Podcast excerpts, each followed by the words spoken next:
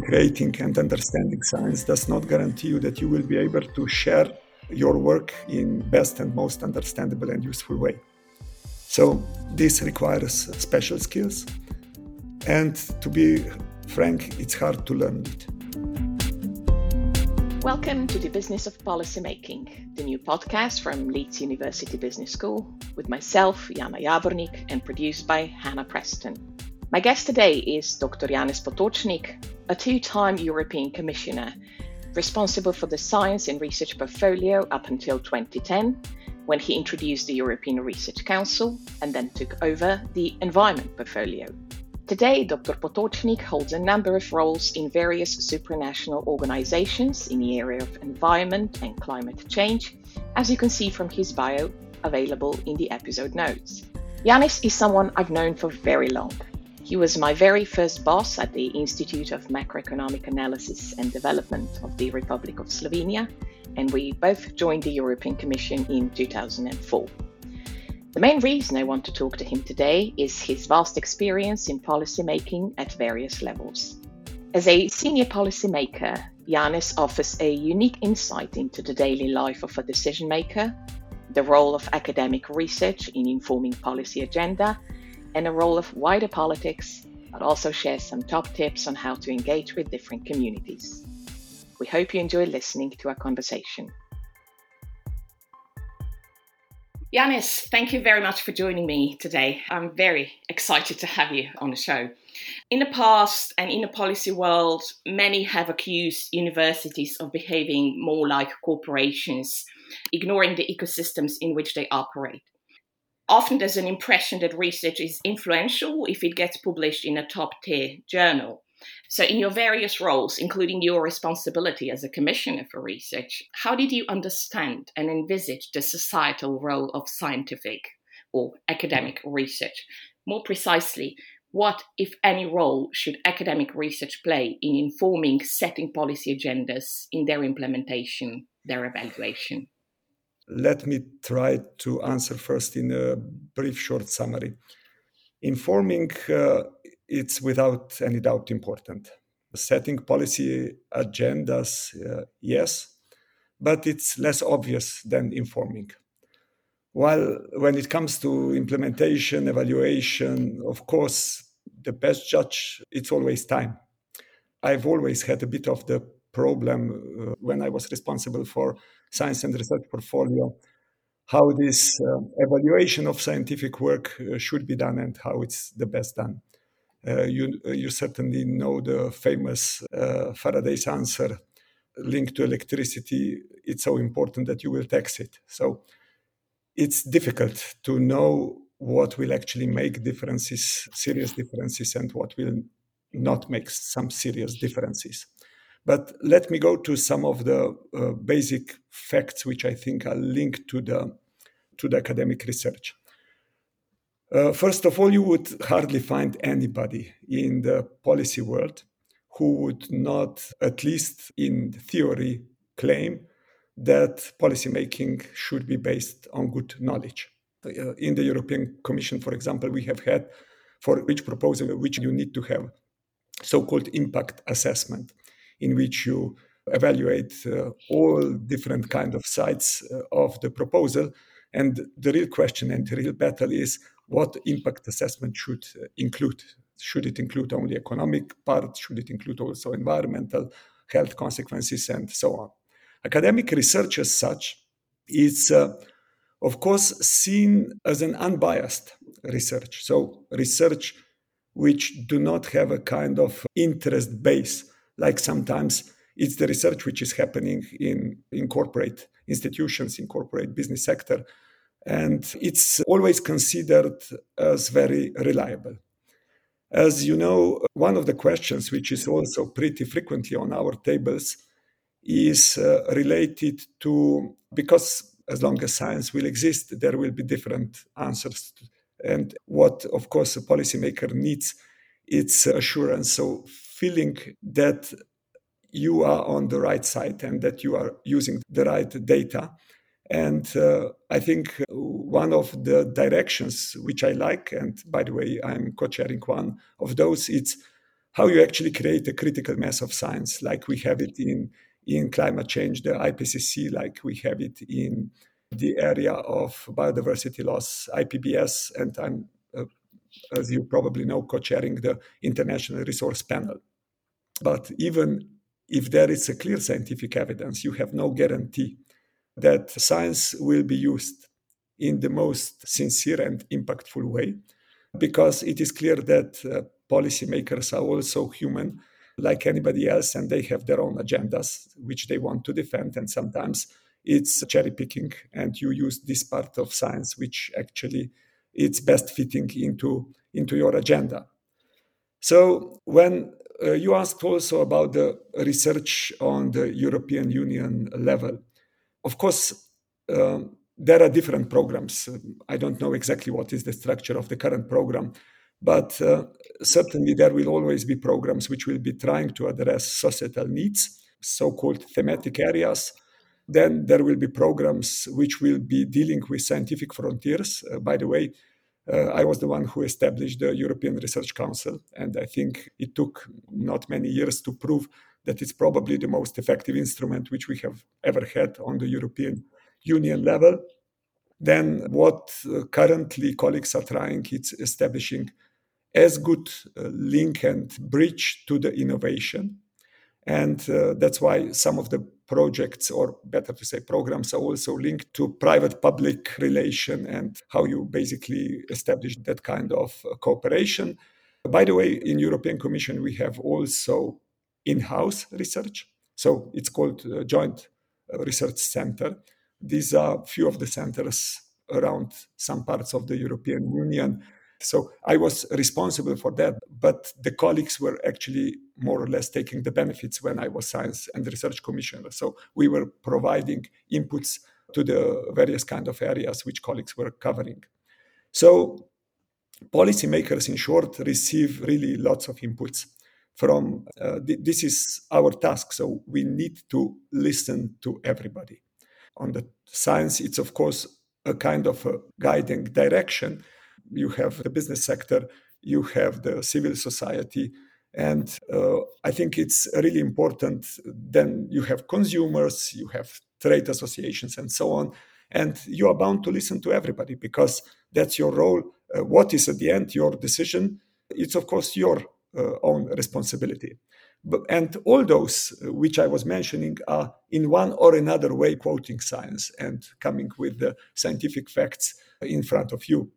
So what I have sensed in, in all those years is that, in particularly now, when I'm out of the side where, where I was responsible for funding, but now more on the side when I'm receiving uh, some of the funding support, is that uh, there is a fundamental lack of funding for uh, complex and system change uh, related questions, which are simply seen as, as complicated, obviously, or not attractive enough. So foundations are simply not funding that. And the only logic would be that the public sector would fund that. And public sector, it's sometimes simply too cumbersome, or again, too much looking into different uh, separate parts and not to connectivity of those parts in the most most needed way which would be, by the way, needed by the policymaker, and which leads also to the fact that uh, policymakers then many times are, are using uh, that kind of argumentation which not always leads to most unconflicting and useful decisions from that kind of uh, knowledge base. But uh, to conclude this first part, and just to say, when you look to public opinion polls, it's pretty straightforward and clear they trust most scientists and they trust least politicians. So when you are on the policy side, you have to take that into account. And of course, uh, if you want to improve the a kind of acceptance of the things which you, you try to do, you are quite a lot trying to, to be knowledge based, look to those sources. But again, you have seen in various kind of examples, including COVID recently, that it's simply not enough there is a lot of public media which are allowing uh, an enormous possibility of manipulation. So, on one hand, they are an excellent base for informing people, but on the other hand, it's also an excellent base for manipulating them. And you know that uh, we are normally guided based on fears, and many times this is an easy way how how to basically run some of the policies and into directions which are actually not really in the public interest and uh, which are pretty much short-minded.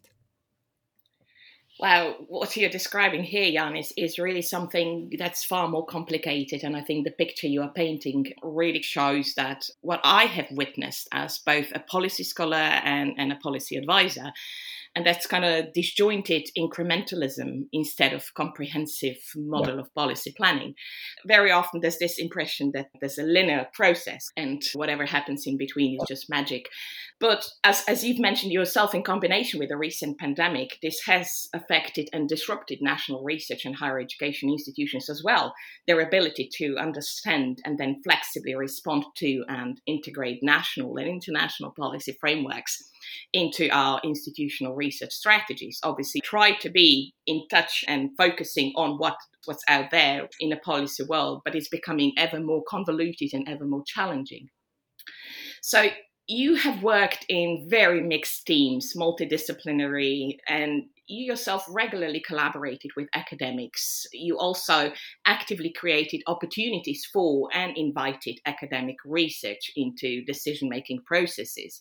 You encourage debates and knowledge exchanges, even in countries where these aren't as natural as one would think. Why and how? And who did you reach out to? Yeah.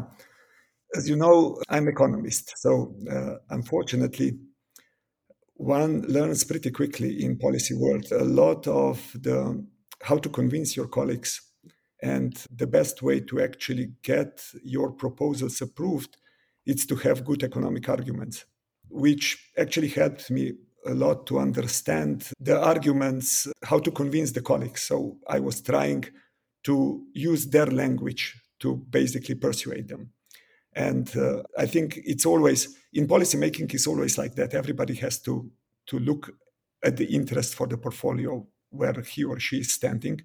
My understanding was always that cooperation is much better than winning against somebody else because winning is at the end losing both. But maybe somebody at a short time believes that the benefits of the short-minded current situation prevail but it's simply not like that so I think it's uh, really important that you are able to step into other shoes, try to understand them, but on the other hand, have clearly in your mind what do you want to achieve and what is the end of the tunnel where you would like to reach. So when we were working with the colleagues, I'm also the member of the Club of Rome, with the colleagues from the Club of Rome and, and SYSTEMIQ on trying to identify which are the major bottlenecks and why the things are as they are. We came to the uh, conclusion that uh, the policy making is uh, simply something which we have already mentioned. So it's too much looking to a kind of silo way of approach. So it's not connecting uh, various kind of areas. So if I explain it, for example, in most known uh, climate change approach, getting net zero greenhouse gases 2050, whatever it will cost. So I have the problem with this part of the sentence, whatever it will cost. So one needs always to look to new lock-ins which you are creating and trying to put the things and rather for whatever it will cost, make it with at least cost. So we know that this is needed, that it's beneficiary, but of course, m- many of the decisions which you are taking have consequences on the other areas which you need to take into account. The second bottleneck, which we have actually identified, was the fact that we are many times staying on the surface and not really going to the drivers and pressures. And it is drivers and pressures which are leading the game and uh, which are the core reason why we are where we are. In that, I'm meaning we don't go enough times to the core of the use of of the access and use of natural resources, which is at the core of practically all historical developments. Access and use of natural resources were always the base for the well being of nations, That's why resource imperialism was pretty much uh, colonialism was was part of the game. But they were also pretty much the core reason for uh, conflicts, wars, uh, and and also for the inequality which is currently existing in the world. So going to that, it's pretty much not part of the agenda, as well as going to the market uh, signals, which are currently pretty much uh, really sending producers and consumers, uh, I have to say clearly, in the wrong directions. And the third bottleneck which we have identified is that we do not admit that actually something is wrong with economic system which we have created. So we want to make economic system as efficient and better, but not really change it.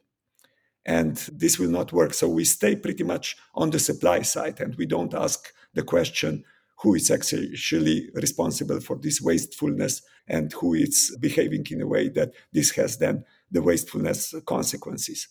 When I was in the environment, one of the things which you learn is that you are responsible for all the problems, but solutions are pretty much in the hands of your colleagues. So you need to make coalitions, you need to go to talking to them, persuading them, you need to listen to various interest groups. Uh, and I think this, this is all part of uh, the job which you have. And when it comes to the use of the science, because you asked also how, I think very nice example was if you remember the Dieselgate, which was connected to Volkswagen. Um, that was the exhausts, uh, how they were measured, and so on. And in particular, NOx, which was pretty much not under our attention. And it was on the basis of our internal research, which we have done in Joint Research Center, that we have somehow revealed that some problems exist there. And we pointed there. And then, as you know, this pretty much speed up the whole transition also in the automotive sector. It's hard to say for the policy level itself where it's used more or less. Did we use it more on EU level or, for example, on national level, because I was working on both levels. Uh, you try on both levels. So you always connect, you always build some kind of scientific advisory groups and so on. And you always Uh, try to connect with that. But to be entirely honest, there are two ways why you build that. One is to tick the boxes, and the other is that you basically use it effectively and seriously, that you are sincere in putting those things together. And I have seen both. And I think it's really important that you keep your integrity. And this is the best and most important thing in relation between a policymaker and a scientist or somebody who is providing you the knowledge. You've raised a number of points also for, I think, at least three different podcasts, which hopefully we will make at some point. But there is one thing that I think for, for our listeners could be incredibly useful. You've mentioned that you are setting up and building different scientific advisory groups. And there's one question I'm often asked how does one get into a scientific advisory group? How does one get into? Yeah, it is normally commissioner or somebody on the top who decides about those things. So you always have to build around yourself a strong team. So that's the most important for any politician to have a strong team around you because you are as strong as people around you are strong. Because you can do only as much as you can do. You have 24 hours, and uh, an important part of that is sleeping, of course. So you can't do more than that. And you need to have good people around you and you need to well exploit also those parts of institutions which belong to you. And these are two important things. And when talking about those uh, scientific groups uh, which you build around you you normally ask them to provide you with the input which means that they probably they scan how much impactful they are how much they are already quoted how much they are already present how much they are already active Normally, we were always searching for those who were there to go out and show that they are ready to publicly say something and be active. Because those who are basically helping you in those processes that you basically reach far. Since I'm also in the International Resource Panel, uh, some scientists are active, some are simply not active. and you don't want to have non-active scientists around you. So uh, some are there just to be there, and some are there because it's a lot of investment of work, and uh, some simply don't don't either want or don't uh, have time to invest that time. And that's why you you gain some experience from the past which were those who were really contributing and doing well. And it is a kind of normal way that you try to keep them or that you try to involve them also in the future. So i think this is in the best way how i can answer how they are selected now, this is incredibly useful, and thank you for, for this honest insight. It's a rare opportunity of having a person of your profile. So, I think your experiences with really high profile national, supranational, international organizations kind of you've covered them all, including the range of policy actors, ecosystems, really provide a unique understanding of the policy landscape, of the policy cycle, the language of the players, the timelines that policy works towards and you've shared a lot of that today.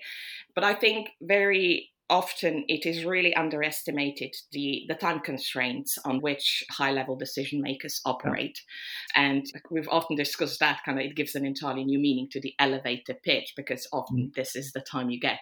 And this can be a source of frustration and the reason knowledge transfer or exchanges between academia and policy world fail could you walk us through a typical working day of a senior policymaker?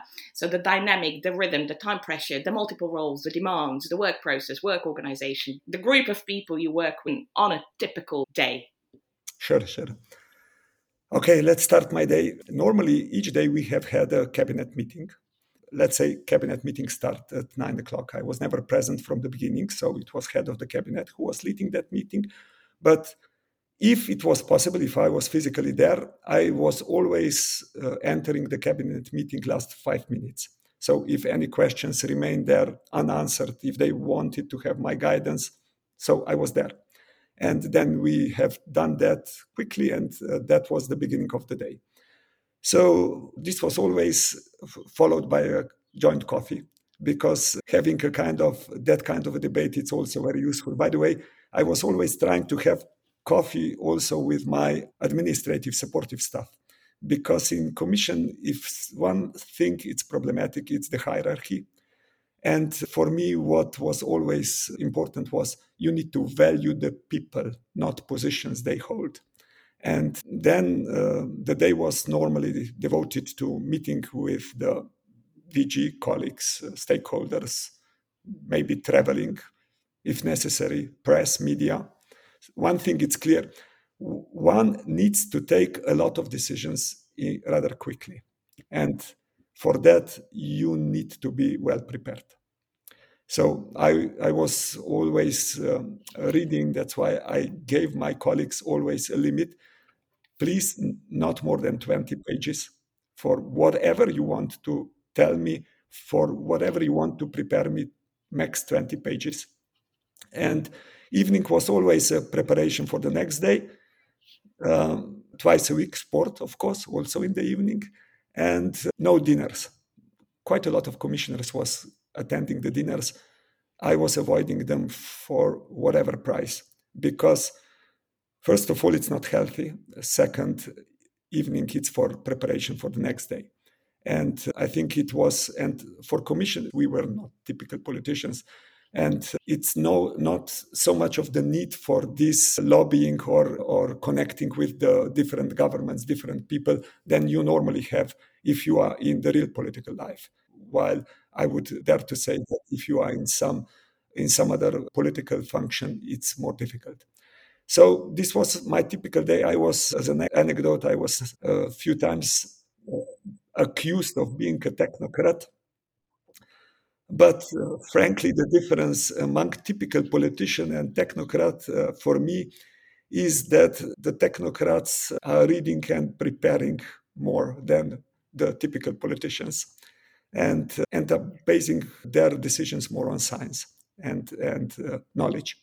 Because you simply believe that that's the right way on which you should function, which doesn't mean that you don't have a political sense, that you don't have that feeling but I think it's really important that that you don't think that uh, being in a political life for a long time it's giving you already all the knowledge you need for the next day and for the next meeting and that you should not come there very much prepared. But coming prepared means you have to work a lot. And that's how, how days are looking. So uh, one thing it needs to be very clear. Politician is there to defend the public interest. They are paid by public money. And what I, I have learned also sometimes that the life-term politicians, when being a politician becomes a job, it's not entirely linked to the i don't want to sound wrongly. There are some who are excellent and who are really wholeheartedly devoted to that. But sometimes if this is a job you have to understand they have to take care for their families they have their own private life for which they have to take care like anybody else who is employed in their own uh, area, which means that they are pretty much uh, guided also by the private interest. And that's sometimes a bit in a collision with defending the longer term stability, public interest, uh, which needs to be there in place if you are holding a public office. Uh, we touched a bit the question before uh, about the, people, the colleagues.